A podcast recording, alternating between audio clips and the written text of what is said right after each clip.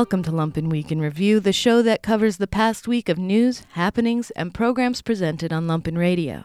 Our special series of interviews with the candidates for Illinois governor continues this week with a visit from J.B. Pritzker. We also hear from two art historians on Greek myth and modern interpretations. All this plus the Trump diaries and much more, only on the Lumpen Week in Review for August 25, 2017. Radio Free Bridgeport spoke to J.B. Pritzker, a gubernatorial candidate. Pritzker revealed on our show that he supports the legalization of marijuana in our state, explained how he would expand the Medicare rolls to provide coverage for low income residents, and spoke forcefully about the need for both campaign finance reform and a progressive income tax. Radio Free with John Daly airs every Tuesday at 4 p.m. Welcome back to Radio Free Bridgeport on WLPN LP Chicago 1055 FM. You're listening to Lumpen Radio. And we have our gubernatorial series. We've talked to a number of candidates. We're very happy to have the most recent uh, Cook County endorsed candidate for governor of Illinois, J.B. Pritzker. Welcome. Hey, John. Thanks for having me. Thank you for coming on the show. You mm-hmm. are the first person who's actually come to our studio. Thank you for being here. Well, I love it. It's like the Taj Mahal here. My goodness. we appreciate it. So Taj Mahal of Community Radio. This is a, uh, a, a station inspired by taking something old and doing something new, and and we are uh, very happy to have you here. Well, that seems to be a lot of what's going on in the neighborhood here, taking a lot of old things and making them new. And for, you know, I love it. I love the economic development going on uh, all around here, Morgan Street, everybody. So, tell our listeners a little bit about uh, how you got involved, how you were inspired uh, to run for governor of Illinois. Well, as you know, we've got some pretty major problems facing the state of Illinois. So I've been involved with uh, public service for more than 20 years, uh, engaged in issues that matter greatly to me. Uh, and today, you know, I look out at the state and I think it, we're under siege by Bruce Rauner and Donald Trump, frankly. Uh, so I was inspired to step up and run for governor because I think I can offer, with the experience that I've had creating jobs and helping uh, most at-risk kids all around the state, 230,000 kids uh, getting school breakfast in low-income school districts because of the work that I've done, and thousands of people have created have created jobs and, and are in jobs because I founded 1871 and it's brought you know more than 100 million dollars of capital into the state and thousands of kids are getting early childhood education at-risk kids in black and brown communities low income communities in the state are uh, being educated at very young ages because of the work that I've done um, and those are all things that I think I can help with statewide. We've got all these challenges that Bruce Rauner's visited on the state, you know, two years without a budget, my goodness. And now he's created yet another crisis around schools. So I think we need a governor who's not only going to bring stability to the state, but also is focused on jobs, education, and health care. What is the number one issue that you're focusing on as you're talking to Illinoisans right now? Well, it's interesting. You know, you travel the state and you really hear, you know, healthcare, education, and jobs in different orders depending on where you go. Uh, when you head to downstate Illinois, um, over overwhelmingly the number one issue is jobs, job creation. And as you know, many of the industries have left uh, areas of downstate. Um, you know, there are so many um, uh, families that are suffering there. And then, you know, there hasn't been a lot of investment even in infrastructure downstate. So we've got a lot of work to do there on job creation. Um, we've also got a safety net that's been blown apart by Bruce Rauner. Two years without a budget has meant that social service uh, agencies around the state, people are providing mental health facilities and uh, and shelters for homeless people, and you know, just across the board, these services have been um, decimated. The psychiatrists have been laid off, facilities have closed, et cetera. So we've got to rebuild that in the state. And you hear, depending on whether you're in Cook County or the Collars or downstate, in any different order, you know, like I said, education, healthcare, jobs, and those are all areas that I've been involved in, you know, for decades now. You were talking a little bit about the, the divisions that people often refer to in the North and the South. And uh, as governor, how do you plan to bring together uh, and unite the state? You know, again, Governor Rauner wants to create a war between Chicago and the rest of the state. The rest of the state and Chicago, we're all one state here. Um, and the issues that affect Chicago affect the rest of the state, and the issues that affect the rest of the state affect Chicago. So let's you know throw the war out the window here, and instead let's focus on what really matters to people. Let's defend their health care against what Trump is trying to do at the federal level, taking away health care, what would otherwise take away health care from a million Illinoisans. a million people would go without health care if if Donald Trump has his way. So we need a governor who's going to stand up against that, who's going to not only um, fight that, but also expand health care in the state. And that's why I introduced a plan called Illinois Cares, which would not only cut the cost of health care premiums for middle class families, but also make available to people striving to get to the middle class the ability to buy a lower cost health care uh, insurance plan. So those are you know some of the things that I think we need to focus on. Um, you know, I also want you to just you know, let's all pay attention to the fact that there was 0.5% job growth in the state last year. 0.5%. That's abysmal. It's in the bottom third of states in the United States. We, we have the fifth largest economy in the United States, and we ought to be able to create jobs. And we have historically, but not under Bruce Rauner because he's created so much uncertainty. People have chosen not to invest the people who are already here, by the way, the businesses that are already here that want to expand, they're holding off investing because the uncertainty in the state. And then, of course, companies that are outside the state that think about coming to Illinois because we've got such a great educated and dedicated workforce. Um, they don't know why they should move into the state when we're not investing in K 12 education. We're cutting back significantly in university education, and community colleges. Um, so there's just a, you know across the state we have not created jobs, and we need a governor who really knows how to do that. I've done that not only in my own private business where I've created thousands of jobs, but also in this nonprofit small business incubator that I created. There's a lot to unpack there, and before we go any further, I just want to jump back to healthcare for a second because that's something that's been a major issue we've talked to all the candidates about, and I'm pleased to say that you know you're you're focusing on this. I think you've really come out and for uh, single payer kind of a public option. I am one of the 1 million Illinoisans that would lose health care if the ACA is repealed. But I would ask you just not really to play devil's advocate, but to inform our listeners where would the money come from to form a new Illinois high risk pool or a new insurance plan? Because we keep hearing our state is broke, we keep hearing we're in the gutter, all this stuff. Also, would this not be a tough sell with some of the people who keep saying that we're constantly out of money? Well, back up and let me explain my plan, and then let's talk about a single payer. Um, my plan is actually would cost the taxpayers nothing uh, because we already have a low cost health insurance plan in the state, um, and that's Medicaid. And allowing people to buy in at cost to the Medicaid program gives people access to health care. And it's at a cost that is um, a lot less than a private insurance plan would cost. Just opening that public option up would give people access to health care at a much lower cost. So that doesn't cover people who aren't covered today unless they have the ability to buy in at that lower cost. So it would expand coverage for people who could afford it. But what do we need more broadly in this country? We need a single payer health care plan. That's Medicare for all. You know, you understand because you use the word, the larger the pool, the lower the cost. Right on average. And that's why a national single payer makes so much sense.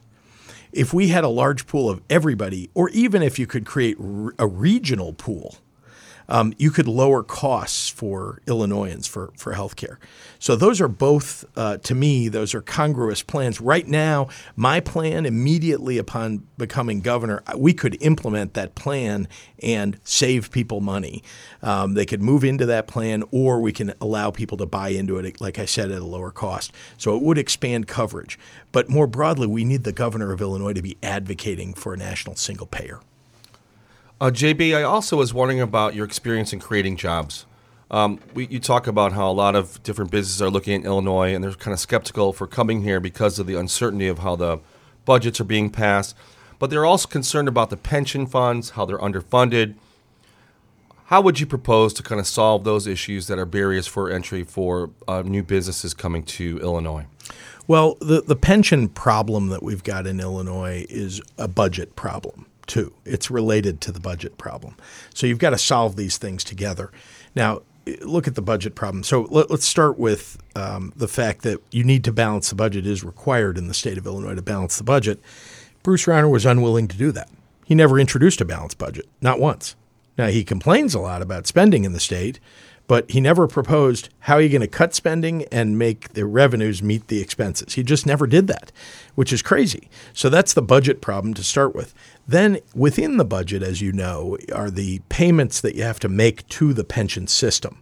And those payments are going up and up and up because back in the mid 90s, a Republican governor and Democratic legislature, so blame to go around, put in place an amortization schedule for uh, the pension plan that would require required low payments in the first bunch of years, and I think that's because they all thought they might be out of office by the time we actually had to pay up. And then they skipped a few payments in between. And so here we are. And the payments have gone up and up. And now we're facing a problem where they're going up at a geometric level at the state. And, and yet, you know, how are we going to pay for all that? Here's how you would do this if you had bought a home with an amortization schedule like this and then realized you're running into a problem. You'd step up your payments now and then level them out in the future, amortize it so that you could pay them out in the future. But don't just live with the amortization schedule that says that we're going to go to $16 billion of payments and $25 billion of payments. We don't have to do that. We actually, if we level it out, it makes budgeting much more reasonable um, and we've got to do that because you can't raise taxes every year, and you shouldn't have to raise taxes every year to pay for the pensions. But that is not the problem that's keeping people out of the state, if you ask me. The problem is more the budget problem. And yes, it's related. Those two things are related. But when you don't, when you let your schools deteriorate, businesses don't want to be in your state because they're workers who need retraining, who need additional training, need to be able to go to your schools, which you're now decimating, letting faculty go and cutting back. And they need to have their employees send their kids to good schools. They want their kids, to, you know, the kids of their employees to go to good schools, not to mention the executives in the business want to send their kids to good schools. But we're, we, we've, you know, we're hurting K 12 education. So we need to look at holistically what are we going to do to improve education in the state and pay up for the things that really matter. And to me, that says a progressive income tax. I believe that having a flat income tax, which, by the way, only four states out of 50 have a flat income tax system, a progressive income tax allows us to step up and have the people who can most afford to pay pay up first. And we can protect middle class and people striving to get to the middle class families. Um, and to me, that's just a fairer system and allows us to pay for the things that we want. What groups in the Democratic Party in Illinois want to support something like that? Well, I, most of the Democratic Party is is in favor of progressive income tax. I mean, it is frankly all the other states that have moved away from a flat income tax system have realized that that's an antiquated system. In Illinois, we just haven't gotten there, partly because it's a constitutional provision uh, in 1970 was put into the state's constitution. And in order to remove it or to change it to a progressive income tax system, we need to pass by supermajorities an amendment to that constitution you've got to have leadership that's stepping up and saying this is a priority for the state. And that's part of the reason why I'm running on a progressive income tax. I think it's a fairer system. I think most people, not just in the Democratic Party, but across the state, believe it's a fairer system. And so, again, with leadership, I believe we can get it passed with supermajorities in both houses. So you know some of the criticism people have of Rauner is that he is of the uh, the so-called one percent. He's a billionaire. He was an advisor to Rahm Emanuel. Is Rahm Emanuel the same as Bruce Rauner? Are they the same cloth? Or is a big question in my mind. And you know what? We currently have uh, other um, candidates for governor who b- belong to the same kind of class. You know, so people are concerned about the fact that we have the uh, the very rich or the wealthy uh, running against each other. How is it going to be different? Why would you be different than Rauner? Why would uh, Mr. Kennedy be different? And I mean that's that's one of the big questions I think some people have because it seems like the system is rigged for those who can afford to run, right? We've had we've had uh, different guests here who talked about mortgaging their homes to be able to run for a state rep and such, and you know, it seems today because of the passing of uh, the legislation by Congress to allow unlimited spending on on uh, political campaigns that no one can run unless they are from a wealthy family or whatever. Well, as you know, we've got I think nine candidates running for governor in this race. So, um, so people are running. Um, uh, second, we we need campaign finance reform in this country and in this state. Citizens United opened up this floodgate of money. It was wrong. It was wrongly decided. We now are living with that, and you know, unfortunately, we, as we need to go after it on a federal level, we also need to deal with on a state level how do we limit campaign finance it's a real challenge. But meanwhile, Bruce Rauner wrote a $50 million check in December. I wasn't in this race. He wrote a $50 million check from his own personal account into his campaign account.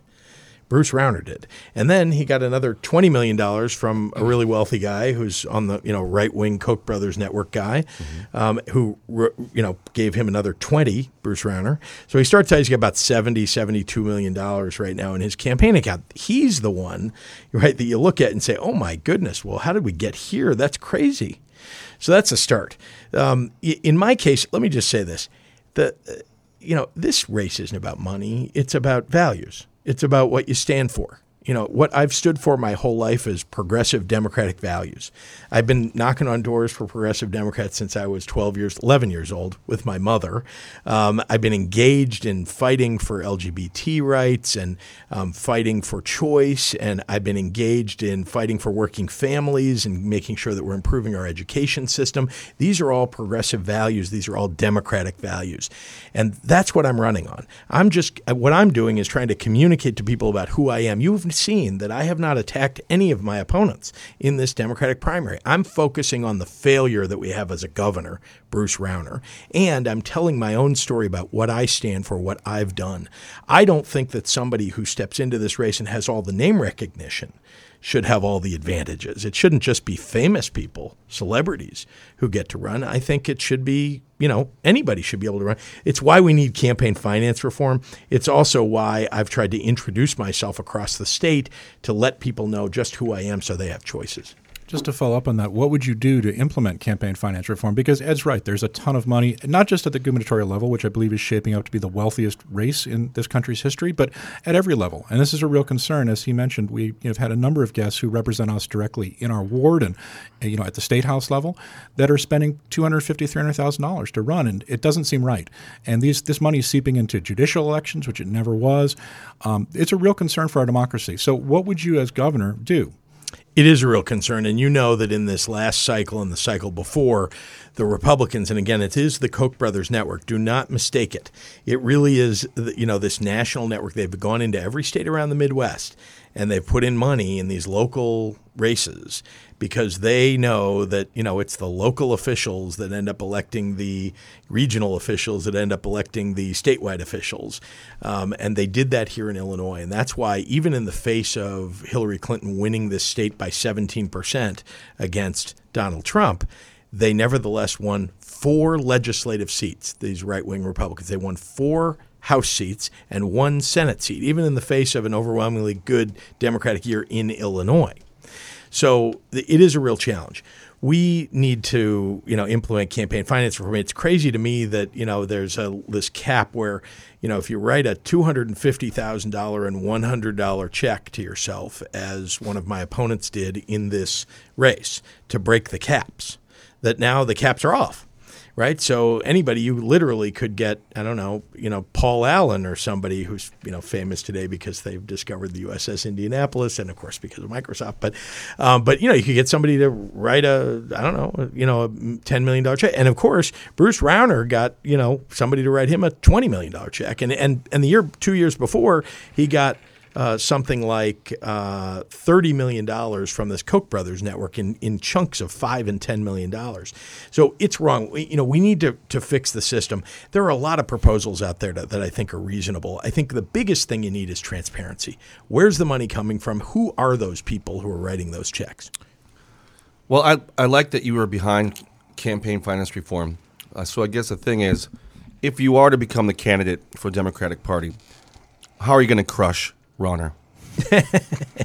well, I, I, uh, first of all, we, we need to stand on principle as Democrats, as progressive Democrats, for the things that we know need to be done in this state. Now, I want to interrupt you. Do you mean Hillary Clinton style progressivism, or are you talking about a new Democratic progressive attitude? Well, you know, I do not believe that we should be dividing this party. You know, All we right. fundamentally believe in the same things. You can have, you know, we can split hairs here and there about, you know, th- one of the candidates believed in, you know, a $14 minimum wage, one believed in a $15 minimum wage. You know, we, we can have differences of opinion within the party, but we are one party. We really are. And the fundamental values, I mean, I, I have been uh, together with people who supported Bernie Sanders, together with people who supported Hillary Clinton, and we share almost every value in common. So I do not believe in that division. Now, um, the, the, what we need to stand on, I mean, let me ask you: Do you believe in a progressive income tax? You know, do you believe in funding education because it's the fundamental, you know, driver of not only economic growth but also what's best for our kids? Yeah, I mean, I support those things. Those are very simple, rational decisions we could all make of people of any political stripes. But as you know, it's very, it's we live in this very strange age where the truth and facts don't matter anymore. What if Rauner starts spending a lot of money just spinning all kinds of tales of webs of lies and all kinds of smear campaigns with this money in the media through his through the base of the Republican Party? Are we going to be able to beat him? I mean, who could who could believe that we lost the lax election to this guy? I mean, it's just hard to believe that any of this is happening today. So, okay, if the Democratic Party is united and we're sticking together, we we believe in these progressive values. How are we going to mobilize and excite people to come out and defeat these guys? There are two things that we absolutely must do in order to win. The first is that we've got to rebuild the infrastructure of the Democratic Party such that we can go door to door and identify our voters, because that's how you win. That is how you win. You got to identify the voters, do the plus minus zero, the you know the the one to five, you know who's on your side, and make sure they get to the polls. Okay, that's the number one thing. The number two thing is the Republicans figured out how to suppress the vote mm-hmm. in 2016 and they successfully did it in a lot of other states. They're going to do it in Illinois if, if we don't stop them. So when I started this campaign, I started with the idea of I went to Washington and met with the folks who were trying to deal with what the Republicans did to suppress the vote to make sure that I could bring it into Illinois to make sure that we don't allow that to happen. Together, that that goes together, by the way, with what they used to suppress the vote, which is social media. We need to be much better than the Republicans are at social media, and that's why I, I've hired, I think, the best social media team out there. We're, you know, every day we're getting better and better at it. It's important for us as Democrats. It means not just for my campaign, but as Democrats that we communicate with people in a 21st century fashion, and that's what we're we're going to be able to do in the general election. But in the end, it is about message. It is about sticking to our knitting about are we, you know, we are the party that is going to build back the education system that Bruce Rauner has helped uh, to, you know, decimate in the state. And we're going to build back on health care to add people to the rolls, not subtract. And then finally, we got to be a party that creates jobs. We, we've always been that party, by the way. We're good at creating jobs, but we haven't done that recently. And Bruce Rauner hasn't done a good job for Illinois. It's time to get back to that fundamental. You're speaking of some of the assets that Illinois has, and I think one of the hats that you'll have to wear if elected governor would be our chief marketing officer, as amongst other things. You, you kind of talked about a lot of the, those those things that make Illinois great and could potentially attract folks to create jobs. What are those? What are some other things that you want to highlight or will highlight about the state? Well, let's start with um, unlike Bruce Rauner, I think we have the greatest state in the United States. Um, Bruce Rauner has been out there bad mouthing uh, Illinois. Why do you, you know, it's no wonder that nobody wants to move to Illinois if you listen to Bruce Rauner about Illinois. Um, we have, uh, two, you know, the two great assets that, that, that people need to pay attention to about our people, and that's we have an educated workforce and a very dedicated workforce. Our, our, our employees stay at work at the same company for longer periods of time than other states. And that's important to companies. People want longevity. They want people who are dedicated. They don't want to have to retrain, retrain, or you know, hire new people and train them up, train them up. That costs a lot of money. For so it's important to to have an educated workforce to attract jobs to the state. It's an it's a really critical thing for us to make sure we're marketing about our state. The next thing is that, it, it, as you know, in Chicago, we have really built a great technology industry here. We are now in the top 10 of technology startup hubs in the world. in in Chicago, and I've been proud to play a, a role in that.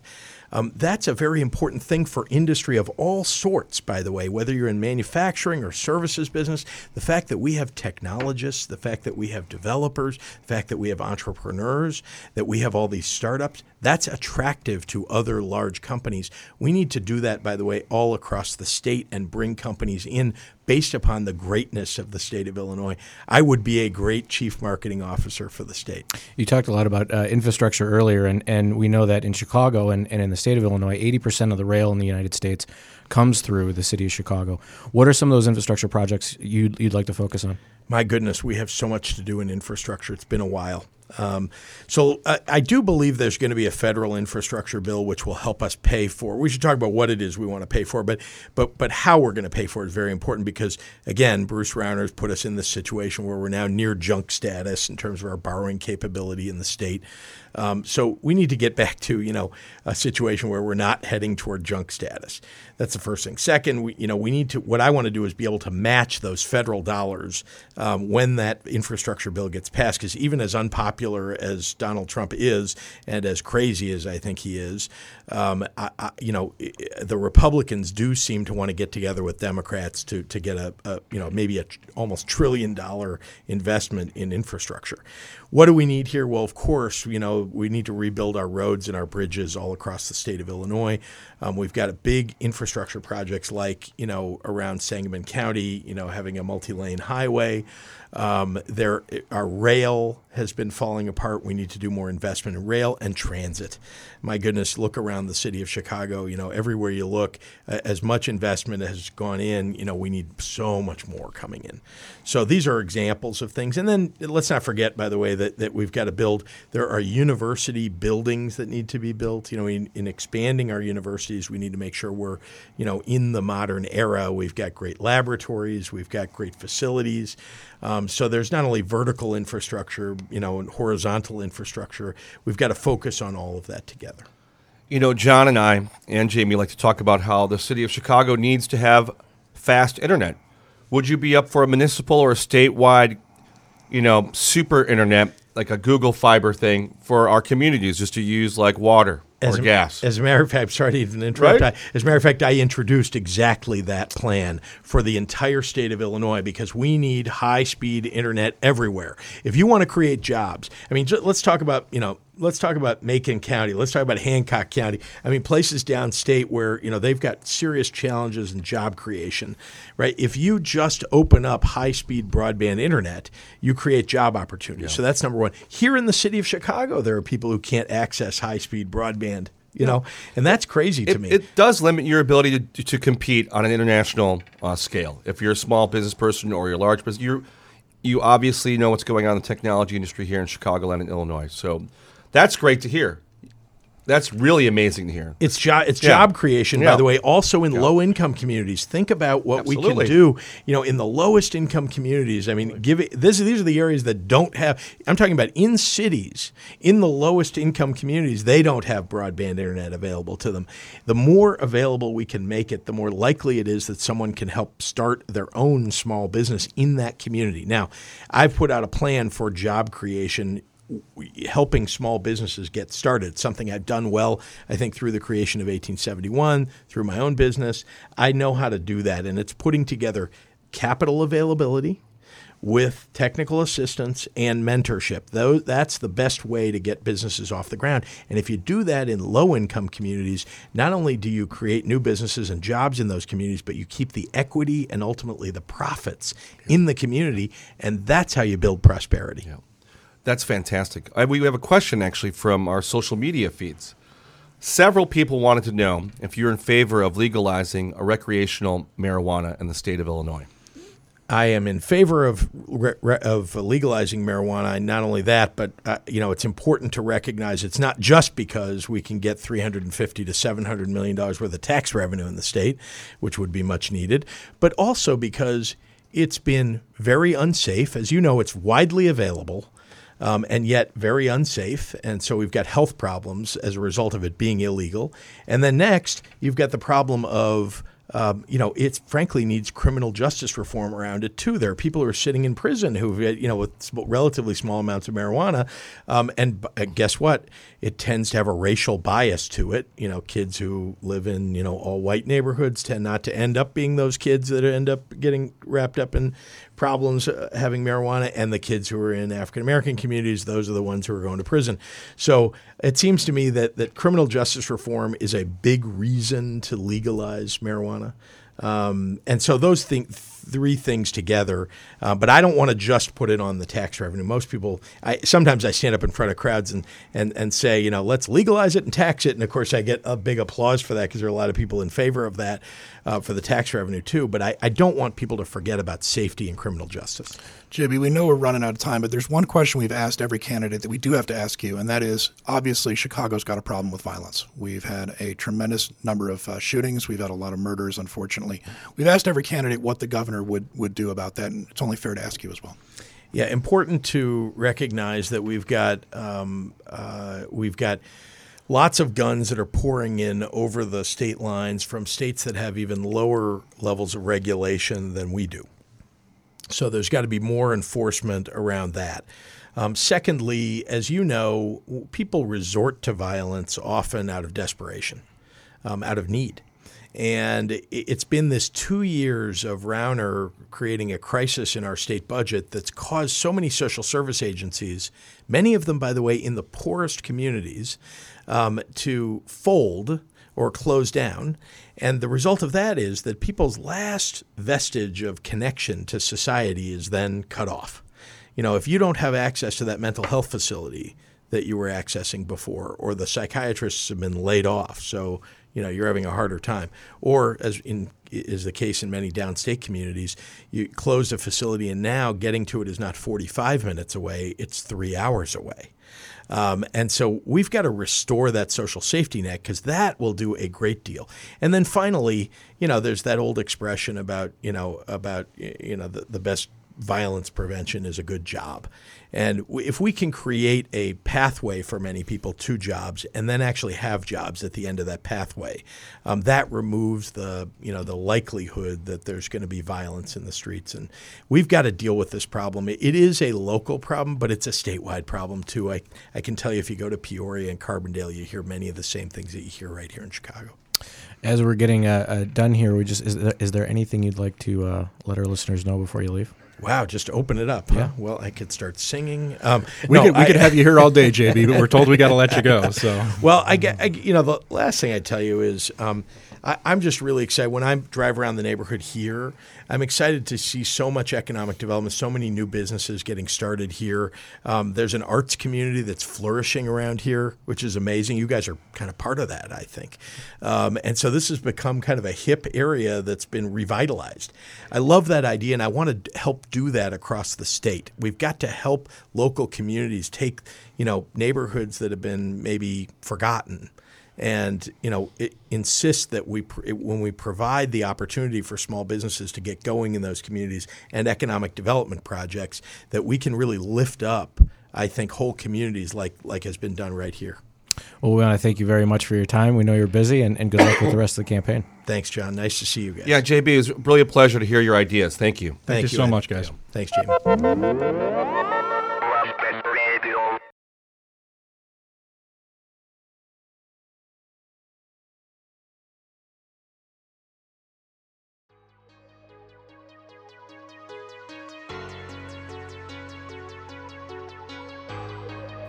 The Trump Diaries.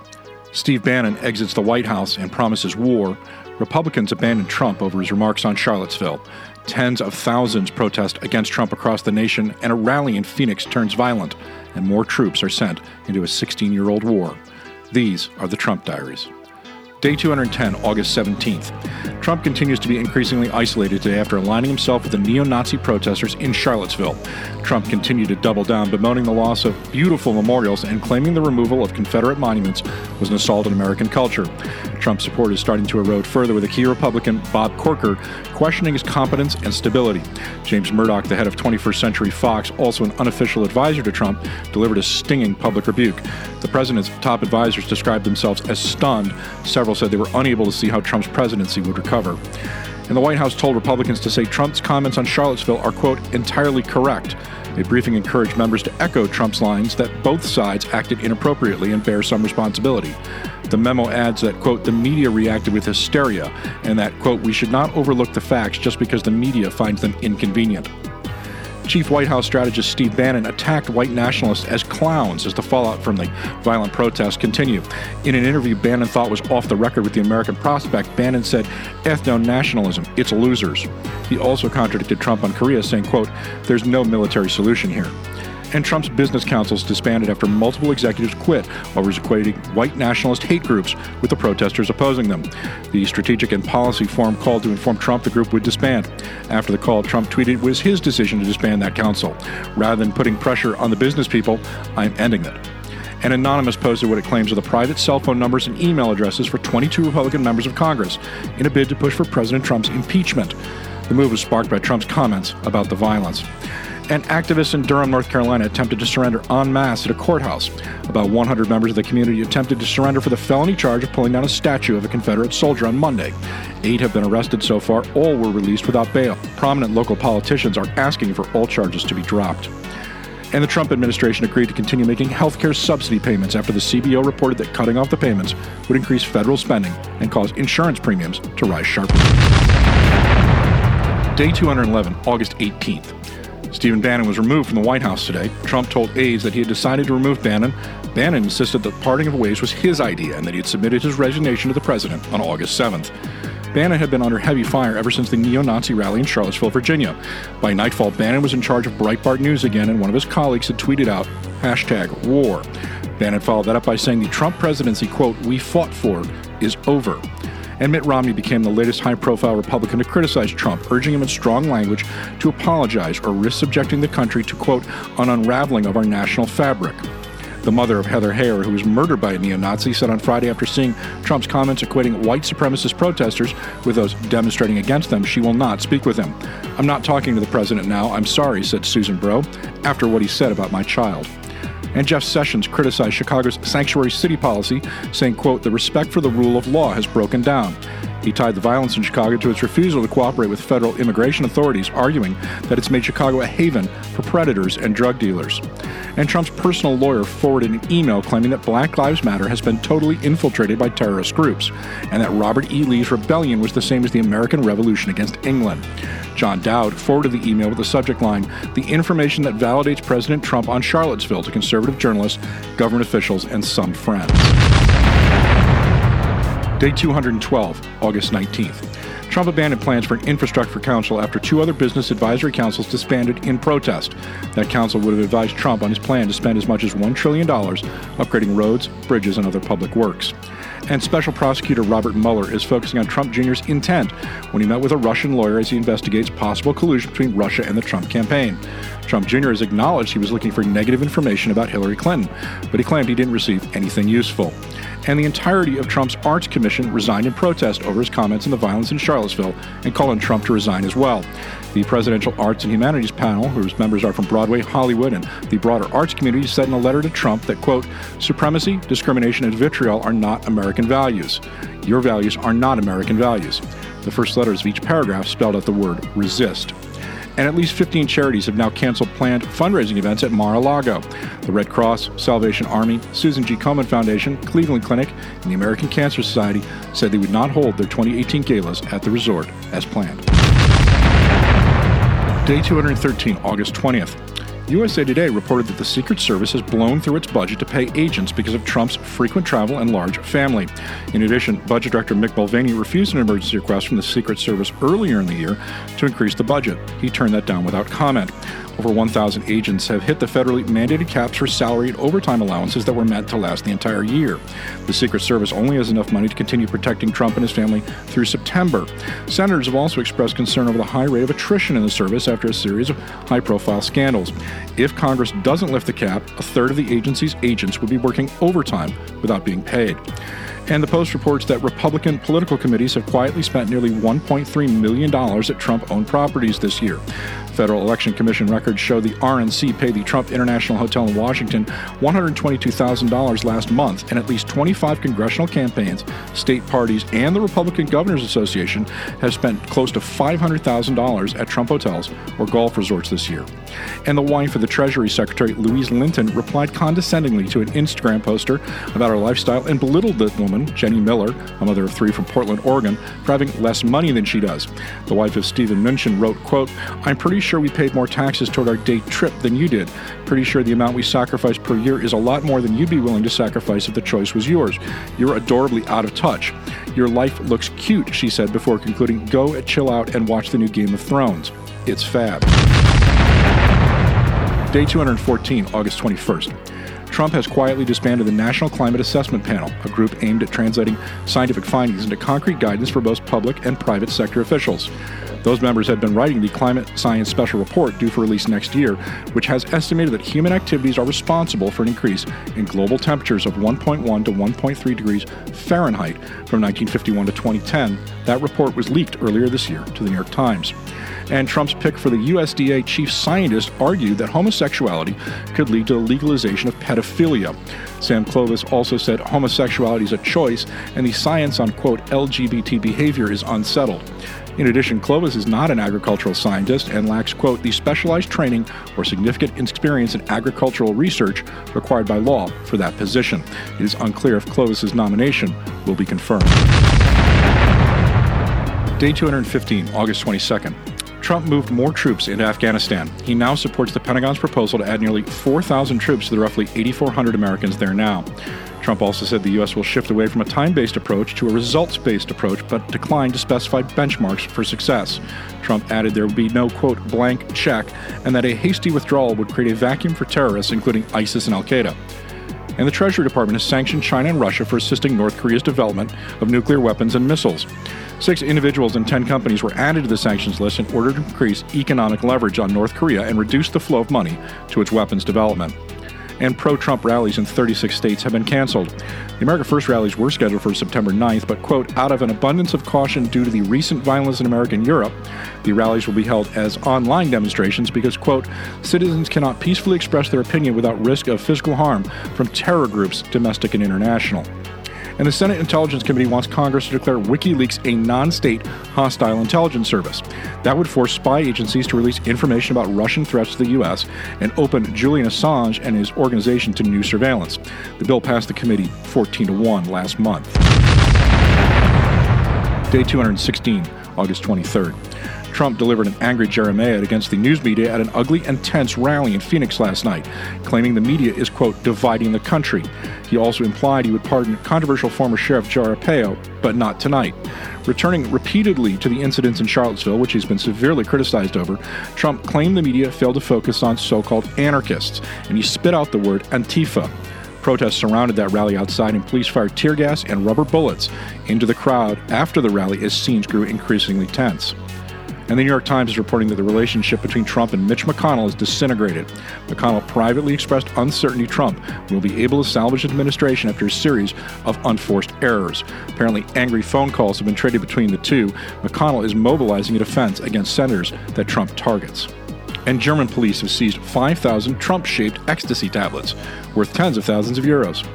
The Washington Post says that to date, Trump has made 1,057 false and misleading claims.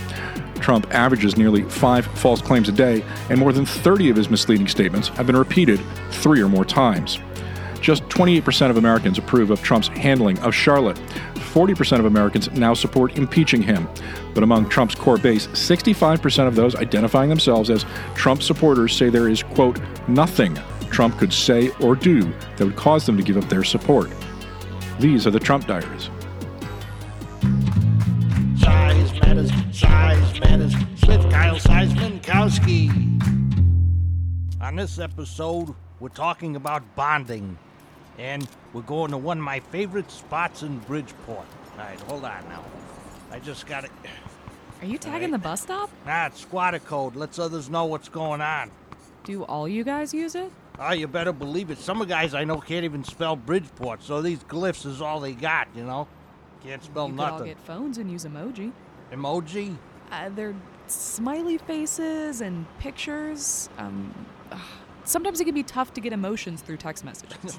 Why don't, why don't no one just pick up the phone? Uh, people are crippled by luxury. Thank you. Finally, someone says what I've been saying for years. You're a very eloquent speaker, Jessica. Thank you, Kyle. Say, where'd you live before you moved to Bridgeport? Oh, uh, sort of southwest of here, Joliet area. Oh, yeah? What were you doing down there? Uh, catching up on reading mostly. Oh, okay. That, yeah, that's, it's, uh, that's, that's Oh, cool. wait, look. Someone drew a squatter code on this light pole. Oh, yeah. Oh, that's a very good eye, Jessica. You see the square? This means the campsite stash. Sweet, what's in a stash? Ah, you know, supplies, food, drinks, stuff like that. We're at a gravel filled vacant Be lot with uh, overgrowth this, and a uh, lot of tires. Ah, curse word. What? There was a hole in the fence right here, and the city patched it, I guess. That's, ah, damn, I'm too old to be jumping fences. This, Oh, well, hold on. There's a gate. yeah, it's padlocked. Oh, let me Can't see. jump. That's, I'm too old. Yeah, just, um, hips, just a little jiggle here, and the are you doing? tumbler should. Pa! There we go. You just picked the padlock. Where'd you learn how to do that? Uh, you can only read so many books, Kyle. I'm very intrigued and slightly frightened. Hey, come on. Let's see what's in this stash of yours. It's over there in the weeds. Oh, the cooler? Go ahead and open it. Looks like skunked beer and a book of matches. What do we do with this? Welcome to your first official Bridgeport tire fight. My throat is burning. Used to be, you could find tire fires every night of the week. How? Why'd they stop? All them guys are dead. From what? I think they died of black lung. All of them? yeah, we should probably go. I think I'm good here. now we should go. Tire smoke's habit forming. Put something over Sure it face. is. I, I can leave whenever I want. We should go. Trust me. Listen, listen, I know it's early, but I think you already need to quit tire fires. Don't judge me. No. I'm gonna I'm gonna shut this thing off.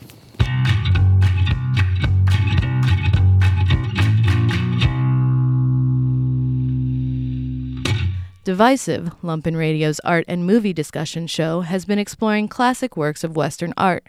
This excerpt from August's show focuses on Dutch master Paulus Potter, who was an early romanticist specializing in animals. Divisive, with Leah Gibson and Craig Harshaw, airs on the third Wednesday of the month at 6 p.m. Um, but before we go to break, I want to just hit one more painting that we looked at in Gallery 213, the same gallery, and this is by Paulus Potter. It's called, um, entitled Two Cows and a Young Bull Beside a Fence in a Meadow from 1647.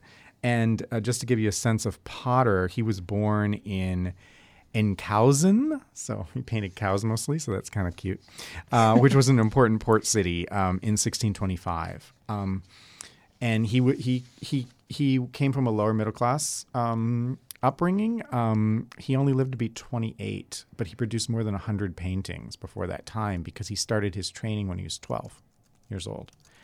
Um, and he died of tuberculosis at the untimely age of 28. And I think a, a couple reasons to bring him up. Um, one is that he had the most successful painting um, of um, of his time, which was a painting of a cow.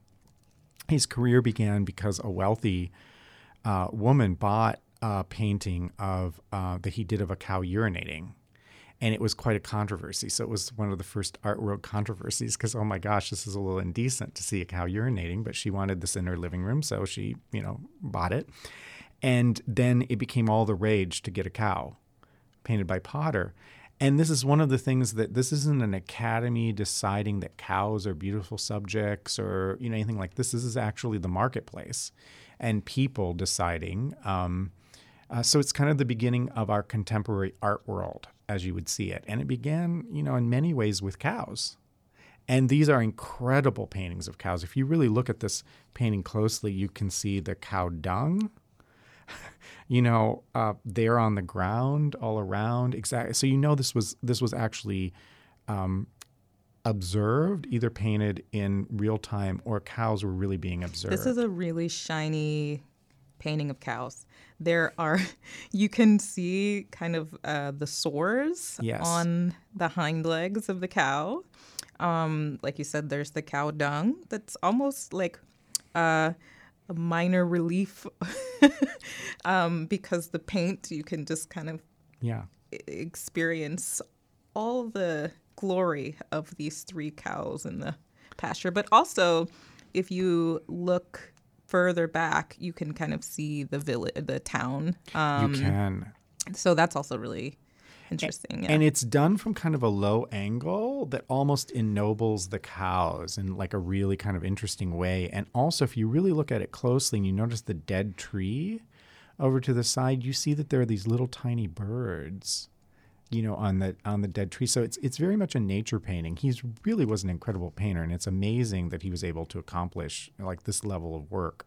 Um, he would have only been like 19 years old when he painted this. So All right, so we were just talking about uh, Potter's uh, painting two cows and a young bull beside a fence in a meadow 19, uh, 1647. Yes. And Craig, I as we were looking at these paintings and and talking about how we would talk to our listeners about what's the significance of these paintings that are at the Art Institute and why are we talking about them in conversation. Um, with recent events. Um, and so my question is is is sort of like why, you know, and why these paintings? What does this have to do with mod- magical modernity? What makes I mean, the paintings literally glisten under museum light. So it's kind of it's interesting to kind of think about what is the power of this painting and the next painting that we'll talk about in terms of what makes this what makes this so popular, what makes a painting of a cow really popular, what's the significance of that because we spent we spent our entire last episode talking about a very different kind of art. So, Yeah. and we were kind of talking about the magical modernity of those pieces, of kind of this fusion of the the uh, Saint Luke as the artist and and kind of this transfer of divinity onto artists or this transfer of power um, from the church kind of onto the role of of I guess mit- mitigated by like this artist figure that would be in the biblical narrative. These figures, um, so from kind of moving from there and thinking about a painting of cows, how do we get there?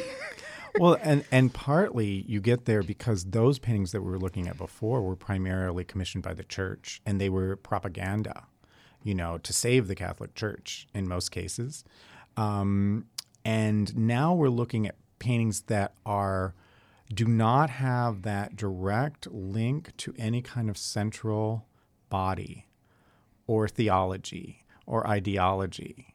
Like what's happened is that capitalism starts itself prior to any revolution starting it. Right, the French Revolution is a long way off. We're going to get to it, but it's a, tonight. But it's a long way off. Um, so the bourgeois class has not really established itself, but it is establishing itself because of changes in economy and because of mercantile capitalism um, happening. You suddenly have more people who have um, not just a little bit of disposable cash, but enough cash to become art collectors. And they want to do that. And who knows what this new class of people that have never existed before are going to want? Who knew? It's urinating cows that they want.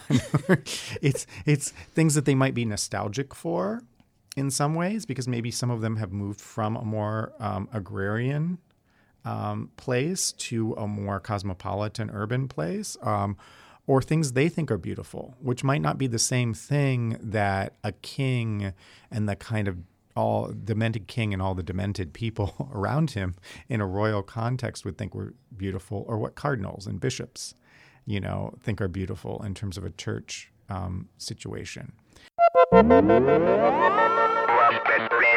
The Lumpen Week in Review is produced by the staff and volunteers of WLPN LP Chicago, the community radio of the future.